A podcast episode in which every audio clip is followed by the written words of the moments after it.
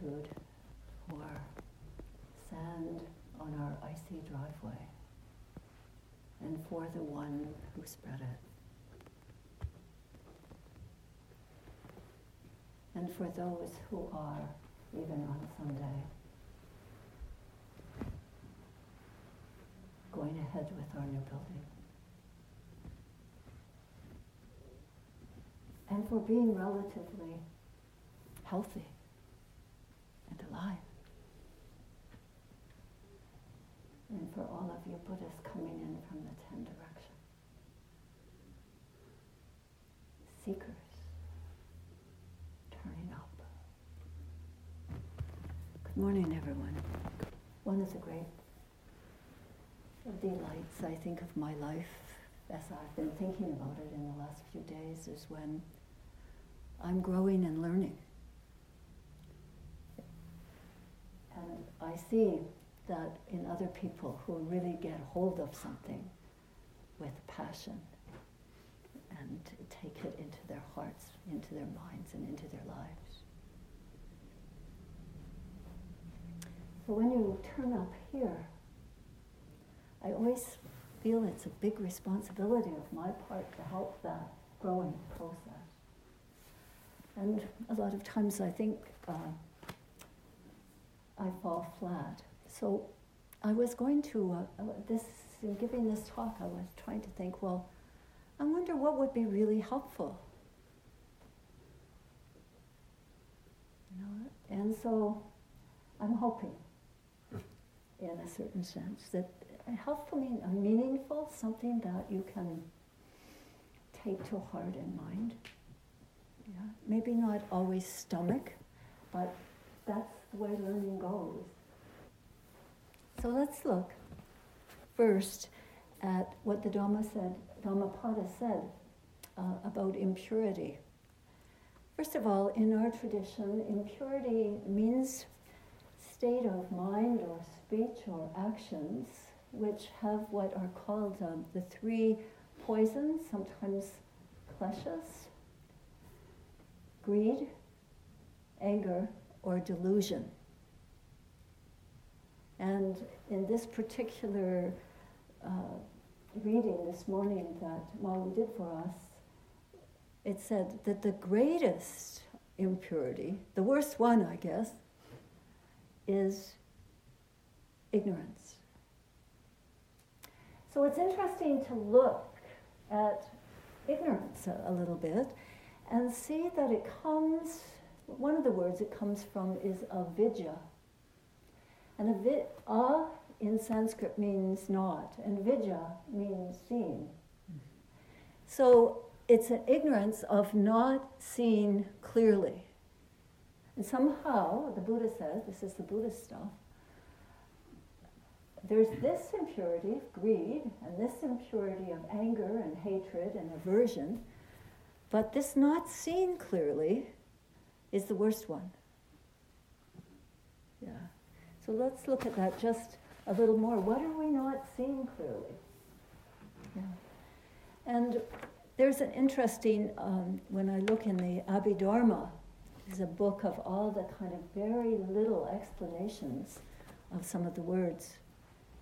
It says that ignorance is, um, it obscures perception of the true nature of things, just as a cataract obscures perception of visible objects. So we can kind of get that idea. And then it says it's the non knowledge of the Four Noble Truths and Eightfold Path.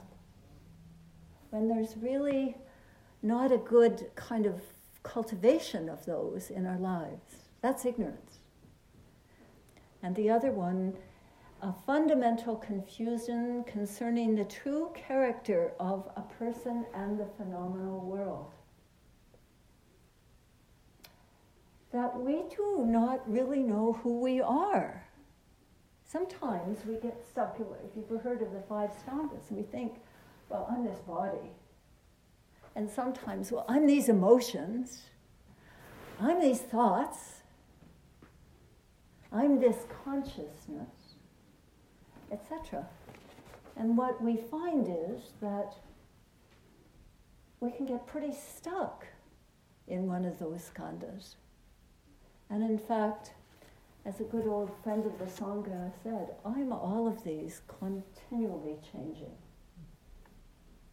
So part of ignorance is when we get stuck with one of those. And I am.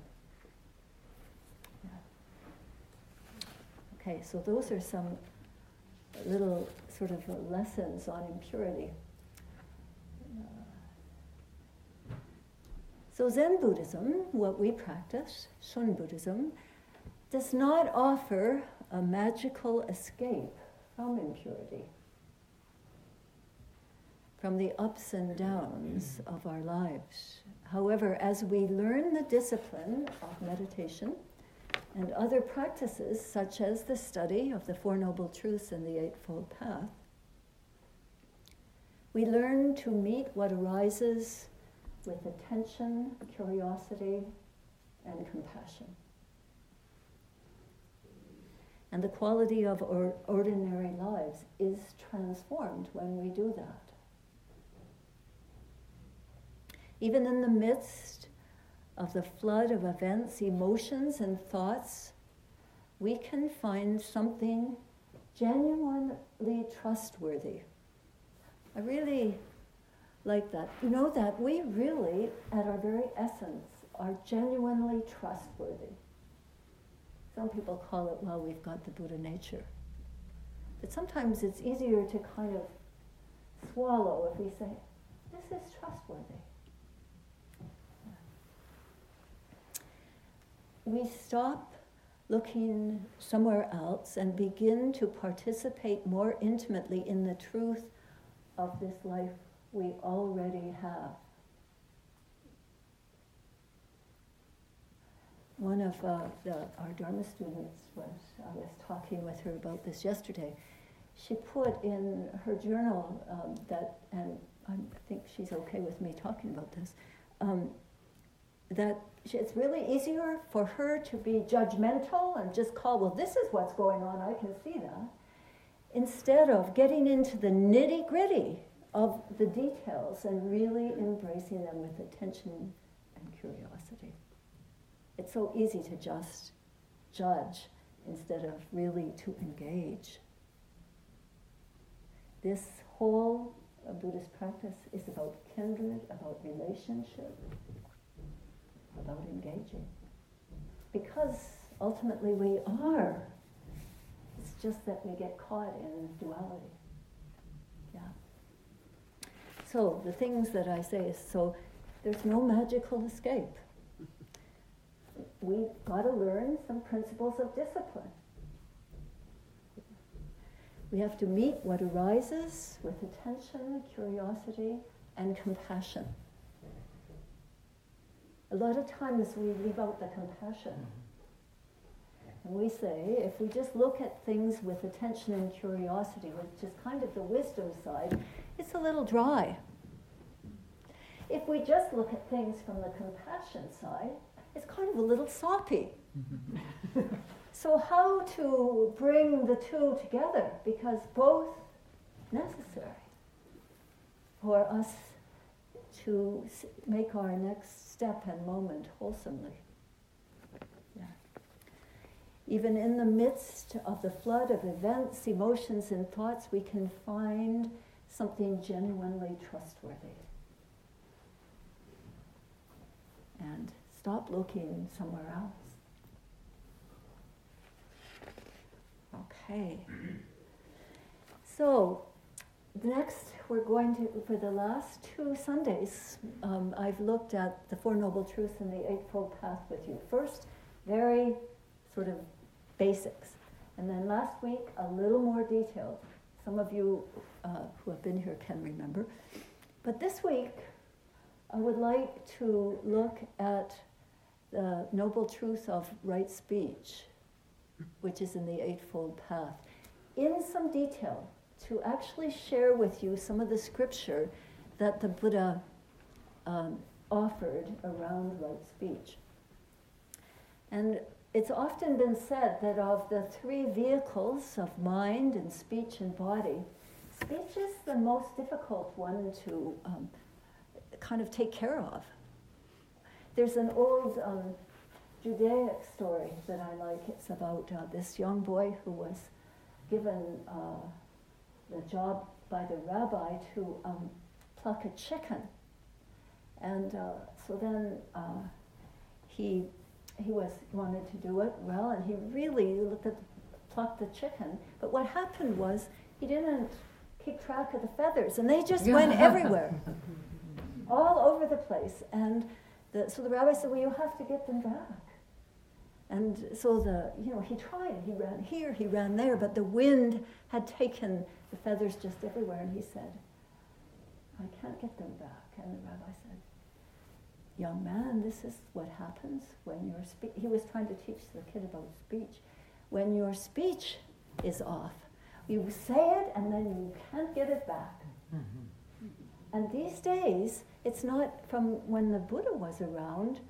Um, it was easier than today because we can just do something on the computer these days or a phone or some other thing. And then, yeah. So let's, uh, so the Buddha said it's really important to cultivate ourselves, especially around speech. And I'd like to share some of the details of that. And um, I'm wondering, as I say each one, there are four kinds of speech which I'm going to describe. And after I describe each one, I would like you to really listen deeply and then choose a little phrase which you would like to remember. And I'll ask a few people just to repeat them aloud. That helps us learn. If we kind of have to remember, we remember, we hear other people's, and then that goes with us all learning better. So this one, uh, right speech, is called, the first one from the Buddha is abstaining from false speech. Here, when someone avoids false speech and abstains from it, he speaks the truth, is devoted to truth, reliable, worthy of confidence, not a deceiver of people. Being at a meeting or amongst people or in this uh, midst or in this midst or in the midst of his relatives or in a society or in the king's court and called upon and asked as a witness to tell what he knows, he answers, if he knows nothing, I know nothing. Mm-hmm. And if he knows he answers, I know. If he has seen nothing, he answers, I have seen nothing. Thus, he never knowingly speaks a lie, either for the sake of his own advantage or for the sake of another person's advantage or for the sake of any advantage whatsoever.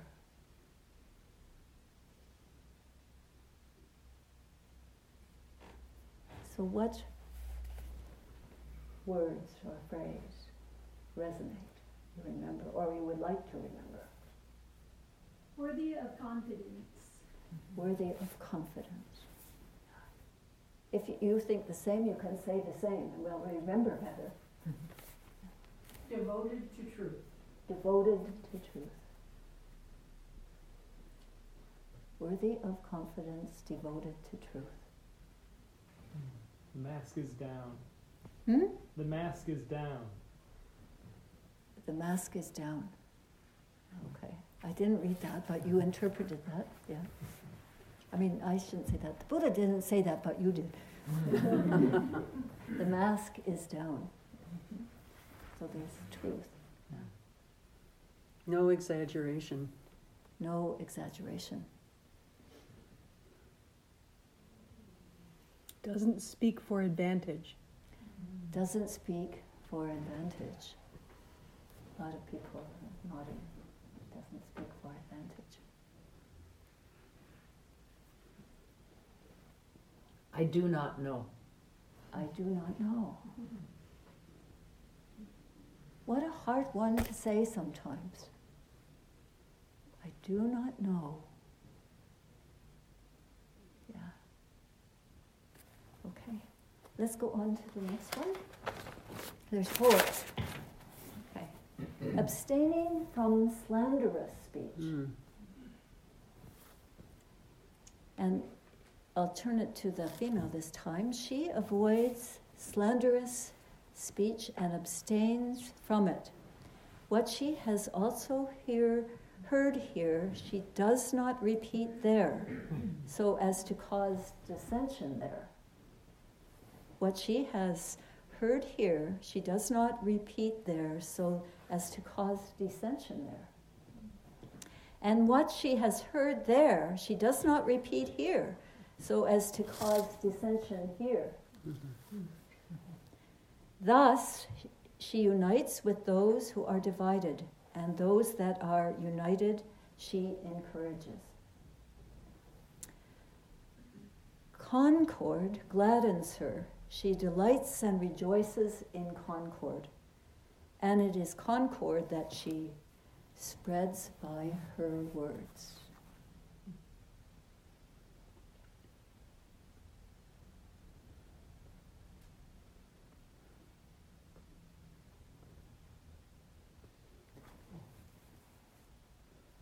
It is concord that she spreads by her words.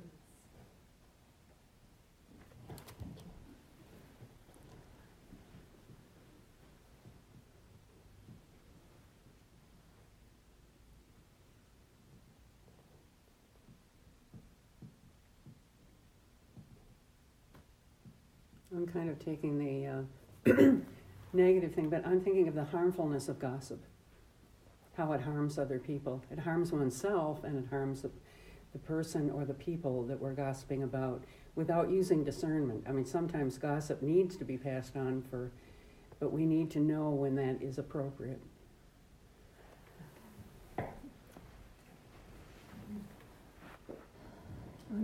Does not repeat here nor there. does not repeat here or there. I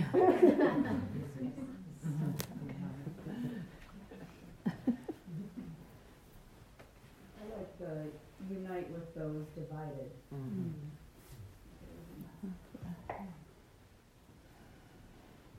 We're going to say the same.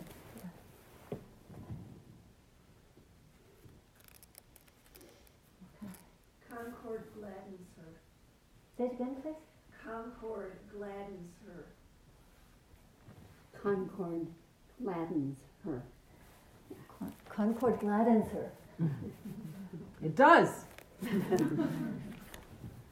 Okay, so we have done now abstaining from false speech, abstaining from slanderous speech. So now it's abstaining from harsh speech. they avoid harsh language and abstain from it. They speak such words as are gentle, soothing to the ear, loving. Such words as go to the heart and are courteous, friendly, and agreeable to many.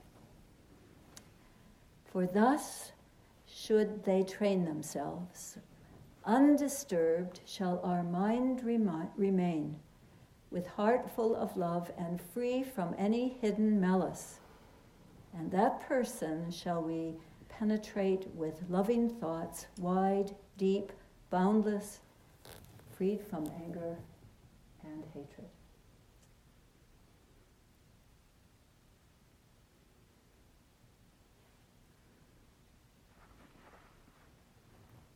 A heart full of love. A heart full of love.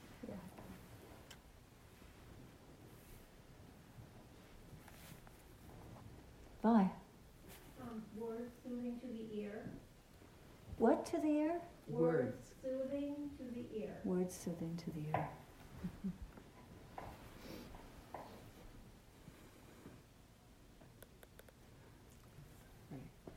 And thus shall they train, and wide, deep, and boundless, and thus shall they train.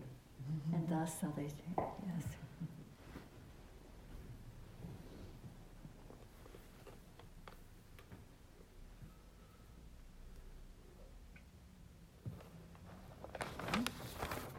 The final line. abstaining from idle chatter. Okay. We'll go back to he. he avoids idle chatter and abstains from it. He speaks at the right time in accordance with facts, speaks what is useful, speaks of the Dhamma and the discipline. His speech is like a treasure, uttered at the right moment, accompanied by reason, moderate, and full of sense.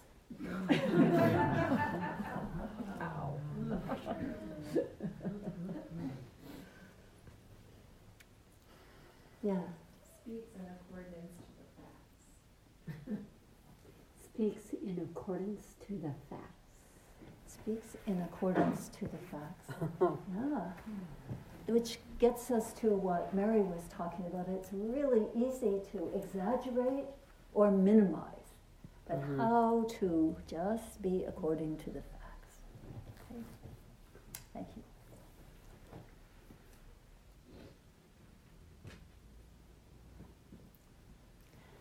Speaking at the right moment. Uh-huh. Uh-huh.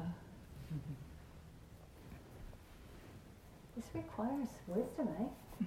yeah. Yes. Accompanied by reason and in moderation. Accompanied by reason, moderation. Yeah.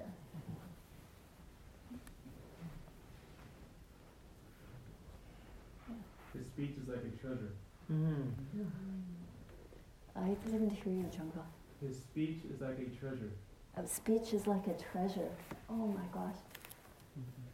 It's a beautiful thing to say about speech, isn't it? Mm-hmm. Yeah. Yes, Andreas. He speaks what is useful. Mhm. Yeah. Sure. Full of sense. Full of sense, full of sense. I, I forgot to wing back to Andreas too. Because It takes a little bit of courage to come up with some responses. To honor silence. Yeah. Yeah. To understand.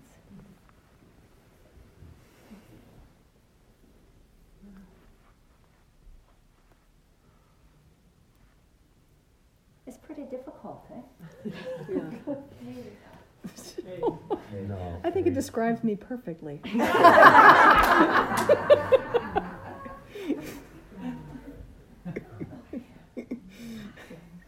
That's called exaggeration.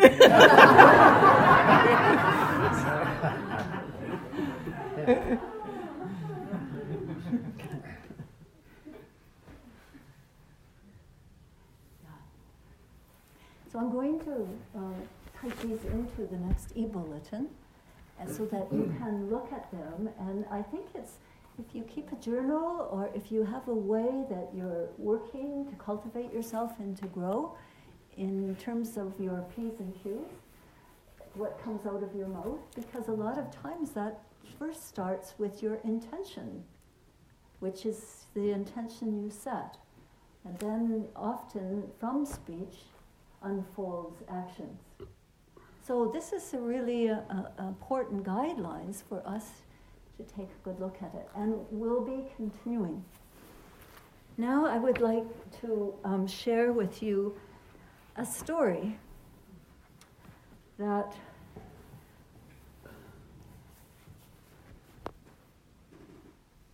I, um, I think offers a methodology in a lot of situations for us.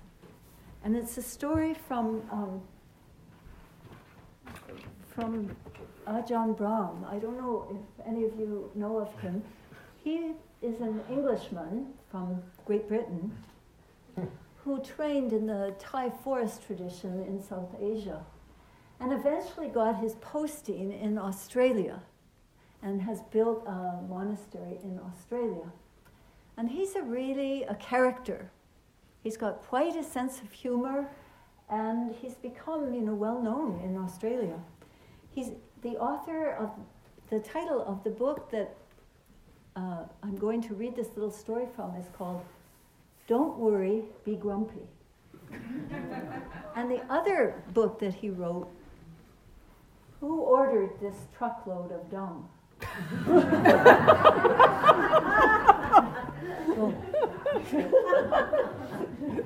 so by these you might think that it, could he be a serious, you know, Buddhist teacher, but in fact, quite lovely. And also, I'm just interested to share this kind of methodology that he brings in this little story called Describing Anxiety. And I read it to a couple of people yesterday because I got the feeling, after I read it actually, that they thought, huh, hmm, hey, that kind of thing. Okay, so here goes. Describing anxiety. I received a phone call from a student at Adelaide University. She had an acute case of anxiety. It was so bad that she was bedridden and terrified to go outside. The university doctors and psychologists had been unable to help her. So her uncle, a regular supporter of my monastery, told her to give me a call. She told me over the phone that she'd been bedridden for many weeks.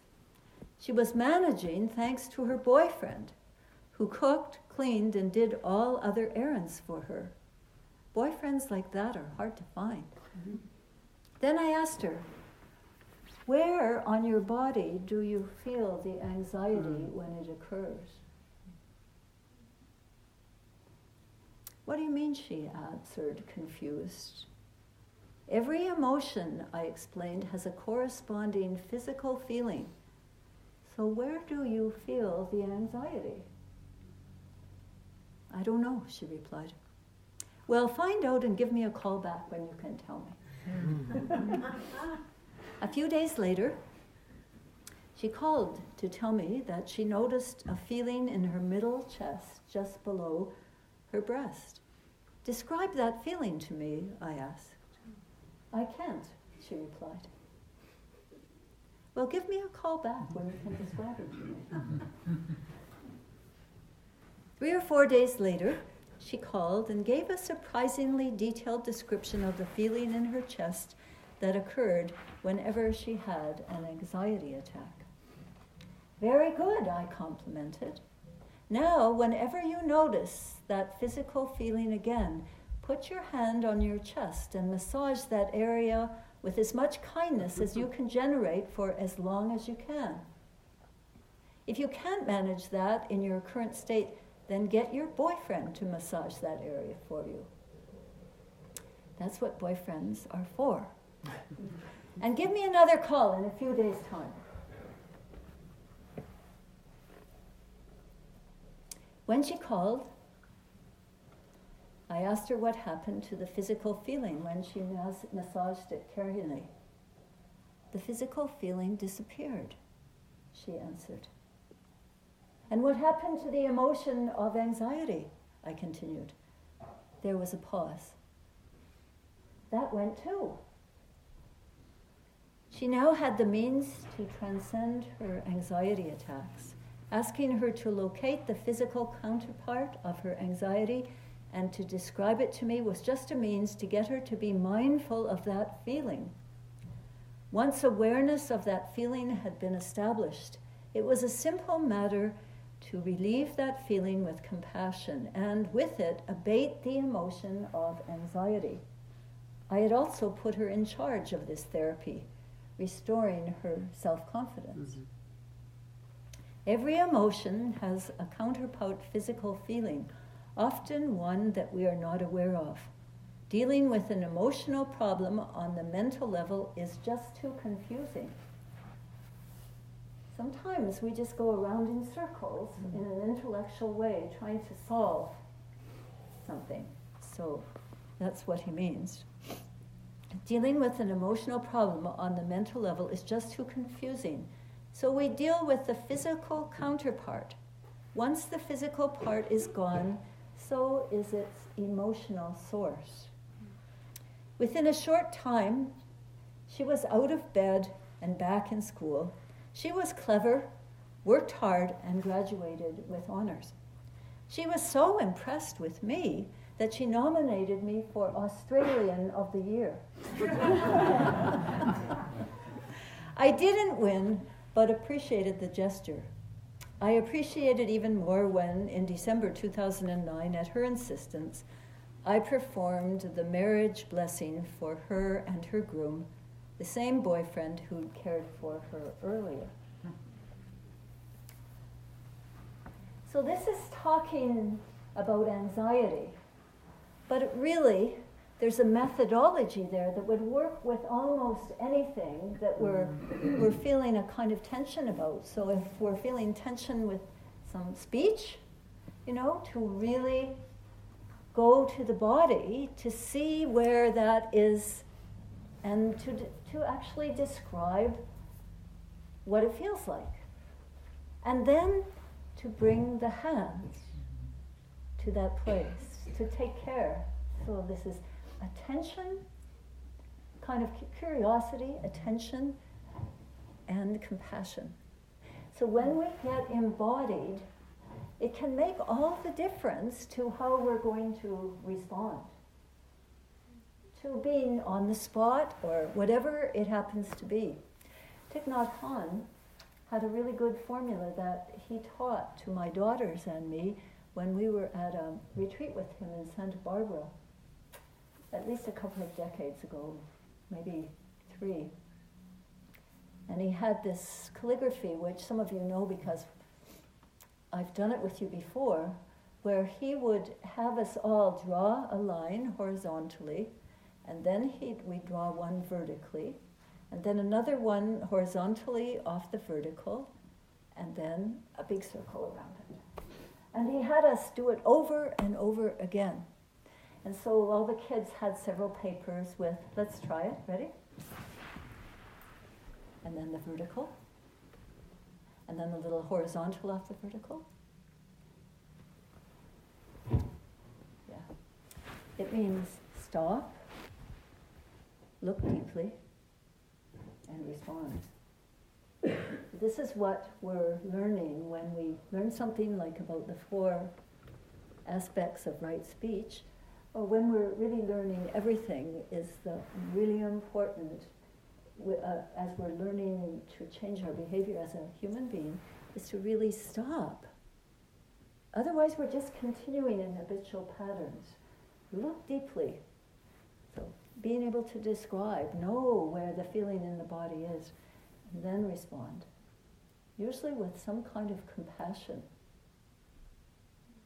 Yeah. Okay.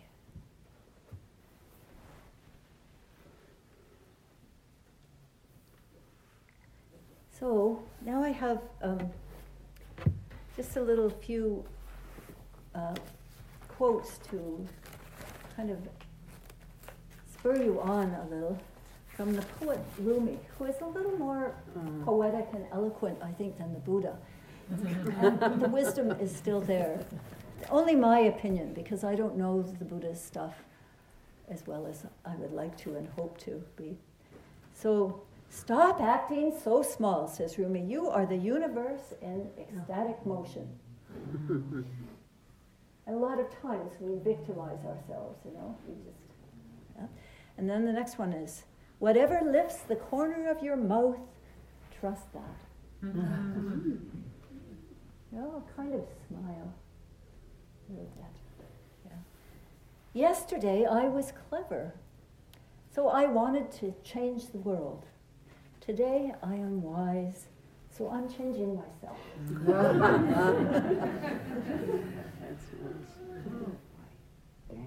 nice. Be like a tree and let the dead leaves drop. Mm.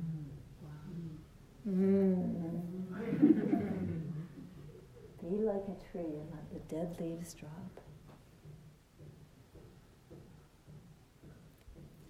I have been a seeker, and I still am, but I stopped asking the books and the stars. Mm. I started listening to the teaching of my soul. Good one. Yeah. In the blackest of your moments, wait with no fear. These pains you feel are messengers. Listen to them, etc. I've got a subscription to um, Rumi poems for three dollars a month or something. so I'm going to uh, be able to uh, bring you some more. But in the meantime, which one did you remember? Be like a tree. Be like a tree. Yesterday was clever. Don't try to change the world, change yourself. Uh-huh. We are the universe in ecstatic dance. Uh, Buddha says, "You are the light to lighten the way." Light is simply magic.